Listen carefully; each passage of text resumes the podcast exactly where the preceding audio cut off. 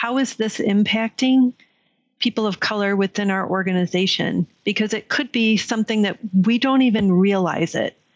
We're, because we're like fish swimming in water. We we don't realize the the impact that the culture is having on people. One other thing that we do with our leadership team is to hold up the data, and it's re- with regard to every talent decision that we make. So it's who are we hiring, who are we promoting, who is getting recognition, what's our turnover like, and when we see patterns and trends that are higher than expected for persons of color, we talk about that now, and that's been kind of embedded in the fabric of how we do work now. In today's episode of Redefining Work, I am joined by Dianna Langenburg, VP for Talent and Human Resources, and Debbie Green, Director of Talent Development and DEI for the W.K. Kellogg Foundation. We are going to discuss a recent open source toolkit that they released, the HR Toolkit for Racial Equity, and talk about how that toolkit came to be, why they chose to open source it, and recommendations for HR practitioners to maintain and progress and continue DEIB efforts in the current environment that we're in and facing, let's be honest, some headwinds that we're going to have to overcome to ensure we continue prioritizing this work. And we'll be right back with that conversation right now. All right, let's say you're a company looking for a strategic partnership to help you transform your people operations. You know you've got dozens of options out there. But here's why Amplify is the best one. Amplify consults and advises on what it takes to build modern people teams, from the kickoff to weekly update meetings to interview coordination and every step in between. This helps them clearly understand your work style, culture, and needs so they can be a deeply informed advisor throughout the engagement. And they understand the complexity and profile of a modern people executive because they're embedded in that world. Founder Lars Schmidt has spent over 20 years working alongside chief human resources officers, building next generation HR programs, and working with companies like Forbes and Fast Company. These days, with everything moving at lightning speed, nothing is more important than clarity and simplicity. Cut through all the noise with Amplify. Hey everyone, welcome to the Redefining Work podcast. I'm your host, Lars Schmidt. And if you know me, you know that I'm a big fan of open source resources and tools. And when the tool that we're going to be talking about today came my way, I was just impressed with how it came together and I wanted to learn more. And so I'm really excited today to be joined by Dianna Langenburg. She is the VP for Talent and Human Resources at the W.K. Kellogg Foundation as well as Debbie Green. She is the Director of Talent Development and DEI. And I'll include a link to the resources in the show notes for the podcast. But they recently open sourced an HR toolkit for racial equity. And we're going to spend some time uh, learning more about it, how it came together, uh, and how practitioners out there can use it. So, uh, Dianna, Debbie, thanks so much for coming on the podcast. Um, Dianna, I'd love to open with you if you wanted to start with uh, an introduction for the audience and how would you like them to know you? Great. Thanks, Lars. Uh, first, I want to thank you for this opportunity to talk. Uh, what an amazing platform that you've created. Not only this Future of Work series, but also your vision for HR open source, uh, employer branding, and, and so forth. So you can count Debbie and I among your fans. Uh, I am Dianna Langenburg, and I am a mom to my beautiful daughter Lindsay and son in law Mark, and my two wonderful granddogs uh, who live in Rhode Island. I have, was born and raised in Michigan with a short stint in Texas as well. Uh, and I joined the Kellogg Foundation 30 years ago. And it feels like a great a walk in the park. And I would like to share a little bit around my why for the for my for this work and my learnings over the years. I joined the foundation in the early 90s. I did not know anything about uh, white privilege or my place. I had not heard of it. And I spent most of my career kind of unlearning a lot of the paradigms that I learned uh, growing up. And it has been such an opportunity. I've apprenticed most every role that I've had, and it has been a journey every day. And I'm just delighted to talk about not only my personal journey, but what we've learned at the Kellogg Foundation, uh, expressed in this toolkit and beyond. Debbie and I have worked together for 30 years, and we can finish each other's sentences. She's been uh, deployed to this project for the last three three years or so, and I'll turn it to Debbie to talk about that next. Introduce herself. Thanks, Dianna. Hi, I'm Debbie Green. And I have been with the foundation for 34 years and have been in talent and human resources for that entire time period. So I've seen HR move from more the personnel, transactional uh, team to one that's really involved uh, with all aspects of our organizational journey. And as Dianna said, we've we've worked together on the foundation's journey, and we do work on racial equity both internally as well as externally through our program efforts. And I know when I first started on my own journey, I mean, we're two, two white women. and uh, so we both have had a long journey um, going from not really knowing or understanding anything about racial equity to now being immersed in that work and helping share our story with with others. So as Dianna said we're thrilled to be here. Yeah, you know, one thing I appreciate about uh, kind of how both you um, commented on this work is that you you started this work with your own education and and your own learning and and you know, Dianna, to your point, unlearning because I think that's such an important part for practitioners. And again, the field of HR in the United States, at least, is sixty seven percent white. And so this work is really we are the foundation to this work, and it starts with self education so that we can understand uh, a lot of the concepts um, that you uh, expand on in in the toolkit itself. So I just appreciate that kind of opening and framing. Um, I imagine you know many uh, the listeners and amplifiers out there are you know familiar with the WK Kellogg Corporation, but perhaps not the foundation. And so I would love to just, uh, you know, Dianna, if you can take a minute, just give us an overview of the foundation um, w- with a bit of kind of contextual understanding in terms of like uh, rough numbers, you know, headcount, locations, things like that, just to help uh, the audience kind of frame the environment you're both working in. Sure, thanks. Uh, we were founded by uh, breakfast and cereal uh, innovator and entrepreneur Will Keith Kellogg in 1930.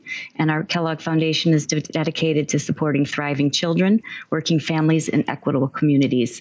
We are about 220 employees, and we have offices in uh, Michigan, headquartered in Battle Creek, Michigan, also in Detroit and Grand Rapids, Michigan, uh, Jackson, Mississippi, Albuquerque, New Mexico, New Orleans. Louisiana, and Chiapas in the Yucatan Peninsula in Mexico, as well as Central and South Haiti. Uh, we have a deep, everything that we do embedded within all of the foundation's work is a, a, commitment to advancing racial equity and racial healing, developing our leaders and engaging communities in solving their own problems. We support the work throughout the U.S. and with our sovereign tribes uh, in Mexico and Haiti.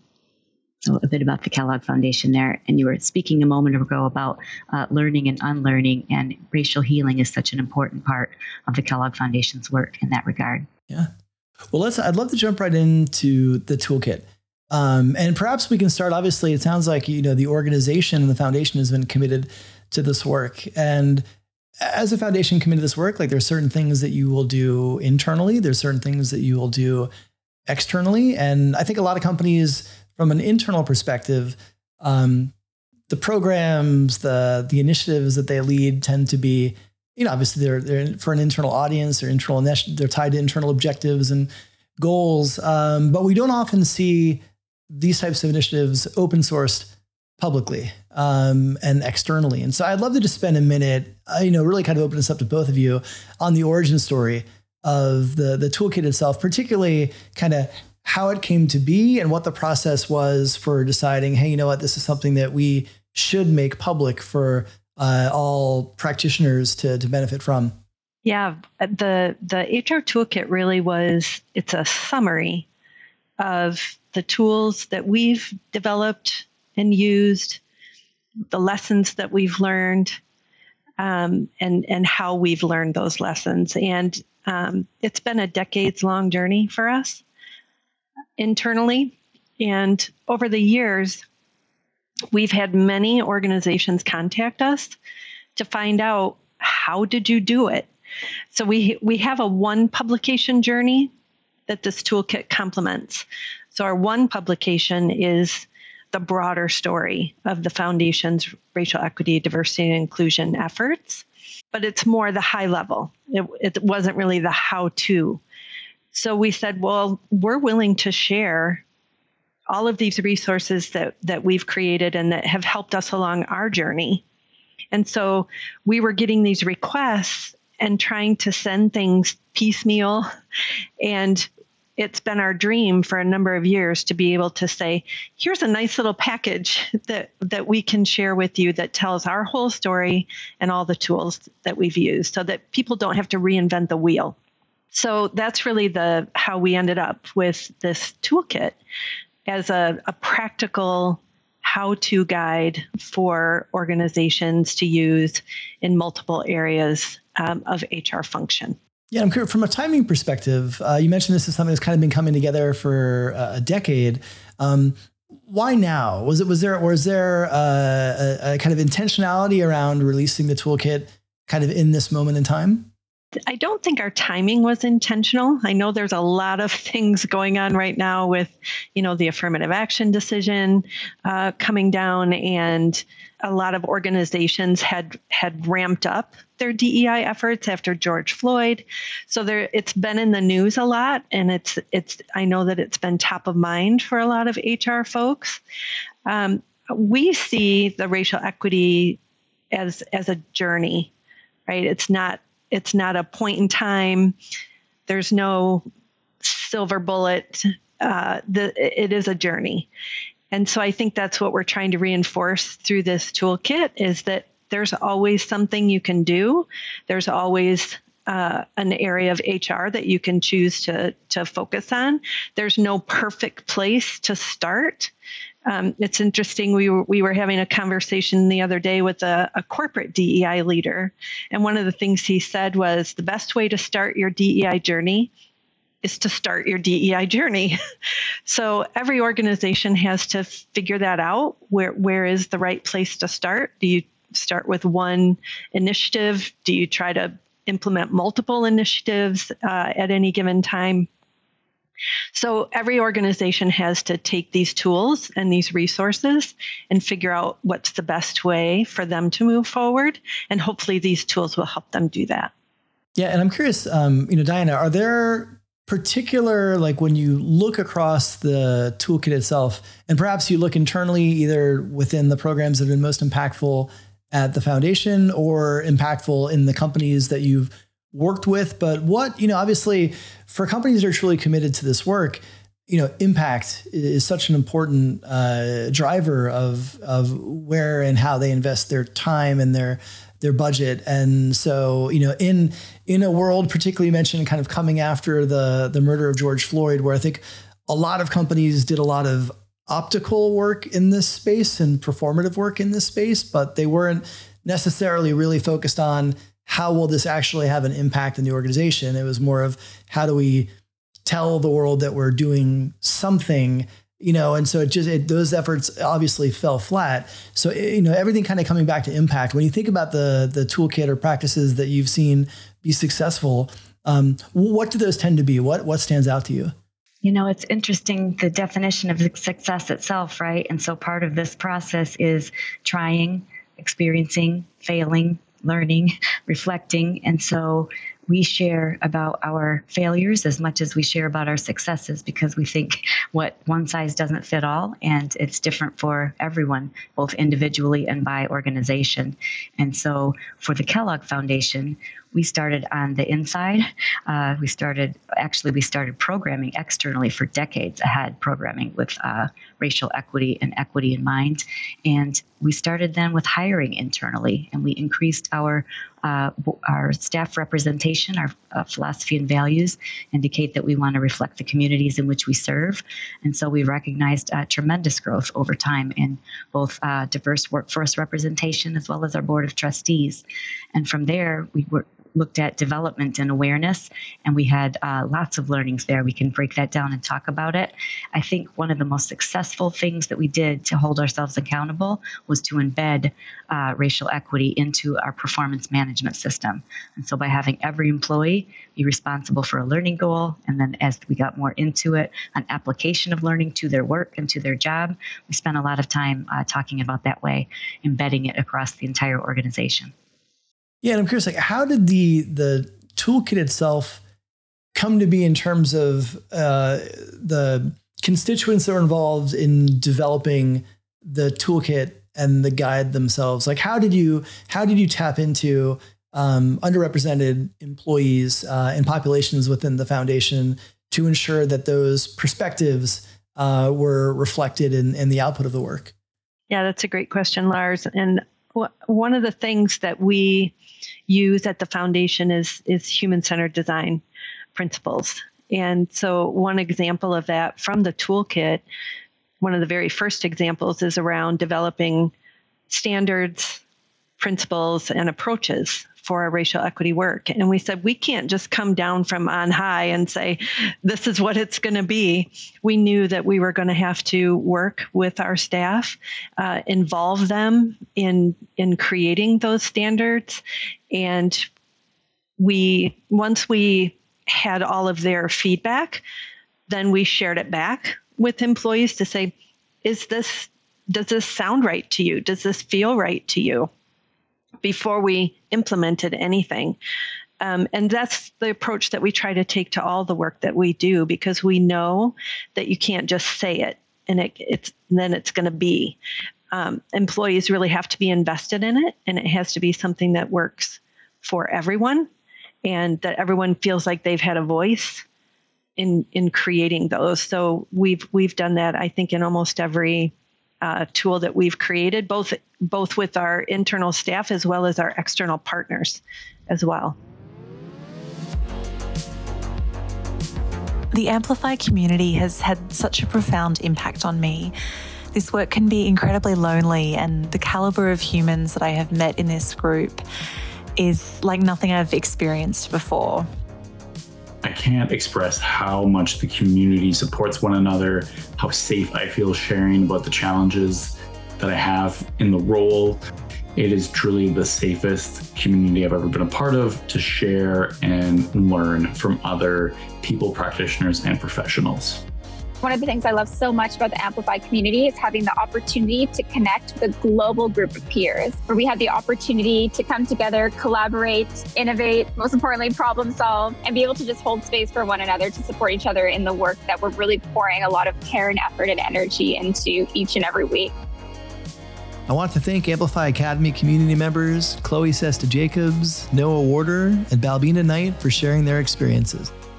The Amplify Academy was built to help today's HR practitioners build the learning agility and network equity needed to thrive in today's world of work. Through our AI Learning Lab with over 500 resources, our global Slack community, and our leadership development cohorts, you'll build the capabilities and connections to drive your career forward. Ready to invest in yourself?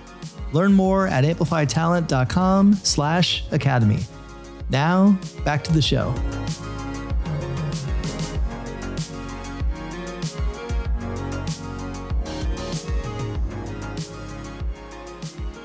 And I'm curious, and Dianna, maybe you have a perspective on this, but um, you know, this work, the success uh, or lack thereof in some cases of this work, um, often ties back to leadership, adoption, um, role modeling, support. Um, how how do you recommend? I mean, if there's HR practitioners out there that you know maybe they're watching this conversation, perhaps they're a CPO, perhaps they're a manager, but they're just passionate about this work, and they they really want to ensure that their leadership team is um, you know supportive and understands their role in making this successful. Do you, do you have any advice for leaders there that are really trying to um, get their leadership team to support the journey of this work? Because I, I do also like that you called out that this is a journey. Like the work of diversity, equity, inclusion, and belonging isn't um, it, you never get there. It's never you're never complete. You're never done. It is something that you need to be committed to for the long haul, and you're continuing to learn and iterate and refine and make mistakes and learn from them and move forward. So knowing that this is kind of an ongoing commitment with no finish line, how can we get leaders within our organizations supportive of these initiatives? Yeah, that's a great question, Lars. And one of the tools that the Kellogg Foundation has developed is the uh, business case for racial equity, and it's performed uh, across the country in different locations. And so this work is for everyone, whether it's board or leadership or staff. And so uh, creating that authorizing environment is really important to make sure you have that support. And we do that through uh, holding up truth to our leadership team and sharing examples of where it is holding us back. And we collect data from our staff and we uh, talk around what that means. We were just in a meeting uh, the other day and we were hearing themes about the team uh, that sounded to me like a white dominant male culture or or corporate, U.S. corporate culture, as you were, and really calling that and talking what does that look like? It looks like overly strict deadlines or perfectionism or um, what else, Debbie? Uh, uh, worship of the written word. Mm-hmm. Um, there's there's all kinds of ways that white dominant culture shows up in organizations, and I think we just have to keep our minds open to looking at that and being willing to look at that to say, how is this impacting people of color within our organization? Because it could be something that we don't even realize it. We're, because we're like fish swimming in water. We we don't realize the the impact that the culture is having on people. And so just for for organ I think my advice would be for organizations to have an open mind about that, to talk about it intentionally and to say how can we make changes so that everybody in our organization can thrive. One other thing that we do with our leadership team is to hold up the data, and it's re- with regard to every talent decision that we make. So it's who are we hiring, who are we promoting, who is getting recognition, what's our turnover like, and when we see patterns and trends that are higher than expected for persons of color, we talk about that now, and that's been kind of embedded in the fabric of how we do work now. Super important and a great way to sell to your leaders what's really happening. Yeah, I mean that the data is so important, and I think um, you know, it's interesting. We, we, when you're doing this work, and I do realize that that we're holding this conversation as three white people with all the privilege that comes with that, and so I, I feel like it would I have to acknowledge that for a moment. But I think it is important because this comment I'm about to make is is also for our you know white audience who are watching and listening right now. And I think what's what's really important is you know the the terminology and the and the the the verbiage of this work, the terms that we use, the words that we use, they they really they do matter. And if we can take, I, I think, in the current discourse, especially in the United States, where everybody is so polarized, and you know, we'll, we'll get into the Supreme Court ruling in a moment, but we're in an environment where this notion of um, you know privilege or or you know white fragility or, or, terms like that. I think people, some people who are not doing this work, they bristle when they, they hear that. And and they bristle because they don't understand the word. They don't understand the definition of what it really means. And they so in their mind it's a loaded term that is used to diminish them when that's not actually what it is if you spend the time to really understand it. And so I, I appreciate you framing having the open mind to be able to to really kind of understand. And like when you when you when people meet resistance uh, right? And again those there's lots of resistance to DEIB programs the obviously the Supreme Court ruling some of the recent uh, legislation in Florida um, in Texas clearly you know diminishing some of the the rights and even trying to rewrite history uh, a bit how do you recommend kind of overcoming that right? So when you're trying to roll out programs let's say you're trying to you know you have this toolkit in your hand and you're trying to implement some of these programs and you may get directors vps even officers pushing back for some of those reasons. How do you tend to coach you know not just hr leaders but leaders in general in kind of overcoming some of that you know just uh, you know legacy, perhaps, mindset or lack of openness to understanding things from a different perspective? Couple of tools come to mind, Lars. One that uh, we have used extensively is the IDI or Intercultural Development Inventory.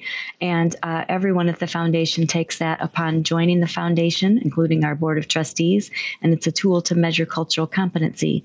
And uh, you're assigned a coach that reviews the uh, results with you confidentially. And uh, part of our, our way of operating also is that we accept everyone where they are. We're all along our journeys. It is personal, it is independent, but it's also collective. And we looked at that collectively for the Kellogg Foundation and uh, learned that we were uh, in this phase where we were denying difference. And if you were raised like I was, it was uh, we don't see color. It's it's uh, not rude. It's rude to talk about that. Shush. And so, really overcoming those paradigms that folks grew up with without shaming them is an important part another part of acknowledging everyone who's in the room is uh, healing circles. And we've done that internally, externally with my peers in philanthropy and HR, uh, in conferences, so it can be used anywhere. And what listening circles and healing circles are about are really acknowledging another's uh, experience at the deepest level and finding that common ground and beginning to heal and sitting with it. And for white people, that often means uh, feeling uncomfortable and having some discomfort. And we have a, White Action and Learning Group that does just that to come together and talk around uh, how might we use our privilege for good, how might we when, know when to use it and know when to be quiet, and that type of thing. So, all kinds of opportunity there. A couple of tools that we use. Yeah, I know. I appreciate that that context. That's helpful. And again, the the action orientation of the toolkit itself uh, is one of the things that I really liked about it because I think um, you know we will never have enough resources to support this work and also doing it in a very kind of clear and concise way as a practitioner who maybe, you know, at different stages, maybe even the early stages of that journey, as you mentioned, um, you know, they're still gonna have a lot of takeaways from it. Um, what has been the reaction, right? It was, it, has been released. It's, uh, it's out in the wild, as they say. Uh, what has been the response from, uh, you know, not just the HR community, but the, the business community at large? Yeah, so it's it's only been out there for a couple of weeks. Uh, we're very excited uh, that we finally released it, but so far, just in that first two weeks, we've had hundreds of downloads um, from from our website. We've also had some sharing on LinkedIn, and we've received nothing but support and enthusiasm uh, to to the toolkit, and a lot of folks wanting to to learn more. And we're hoping that that people will also share their own stories and their tools. We're, we're hoping it'll inspire others to do that um, because every organization is different and we can all learn from each other. Yeah. I mean, I think the the the timing of this being released, and not timing in terms of like it's been out for a couple weeks, but just kind of this moment in time for HR. You know, we we've been making this long kind of journey from, um, you know, proprietary practices towards open source. And I think what is great about this moment in time for the advancement of the field of HR is that we're seeing more and more resources like this come into the market. So the barriers to be able to access helpful resources and information across a range of topics is less and less. So I, I think that that, you know, I, I, applaud any types of open source projects like this that I see released. Um, and Diane, I want to come back to you with kind of the last question: as you as you think about the key takeaways. And again, uh, I'll include a link to the full toolkit in the show notes. Um, but what do you hope are the key takeaways? Like if you, when you envision this kind of, you know, being broadly consumed uh, in the marketplace, so to speak, what, what do you, what do you hope are the, you know, two, three, four key things that people take away from using the toolkit? I think that uh, a key takeaway is that this work is for everybody. So, regardless of whether you're in the human resources or you have uh, elsewhere in the organization or you're in human resources and you want to share it with others, uh, it's for everyone. It's also it's personal. It involves both the head and the heart. And to be truly successful and make the difference in your organization, you need both. Uh, so I'm, i urge and embrace, uh, urge folks to embrace that part of the learning. And of course, you need to adapt it to your own context when doing so. There's both people work and systems work to it. And then finally, uh, like anything in life worth pursuing, it takes practice and failure and learning and sharing and innovated, innovating. And that's why it's such an important uh, decision for us to make it open source so that we can continue to learn and grow. Well, Debbie, last question to you. Uh, and the important question where can listeners find the toolkit? You mentioned the download. Where can, where can they uh, access it uh, beyond the show notes of the episode? Yeah, multiple ways. So they can visit the wkkf.org and look under our resources. Uh, our Every Child Thrives uh, site also has the toolkit and our expandingequity.com website, which is a um, initiative of the foundation where we're working with we've worked with 100 for-profit companies in 10 different industries who are trying to transform their organizations into more equitable workplaces. And they can also find it on on that expandingequity.com website. So multiple ways to access it multiple ways okay well i'm glad it's, it's accessible i will help shine the light on uh, those destinations and i will host it in a few uh, open source resources as well. So, um, Dianna, Debbie, thanks so much for making the time to come on the podcast, share your work, give us an inside look at the HR Toolkit for Racial Equity. And uh, again, just hat tip to both of you for making this open source uh, and an open resource available for all of us to benefit and learn from. Thank you. Thank you for the opportunity to share. Thanks for tuning in to this episode of Redefining Work. For more information on the podcast, past episodes, future guests, and more, be sure to check out amplifytalent.com slash podcast. And if you dig this podcast, I strongly encourage you to share it with your CEO, leadership team, and friends to help others discover it. And if you really dig this podcast, I'd love for you to leave a review on Spotify or Apple or wherever your preferred podcast delivery vehicle is. We'll see you next episode.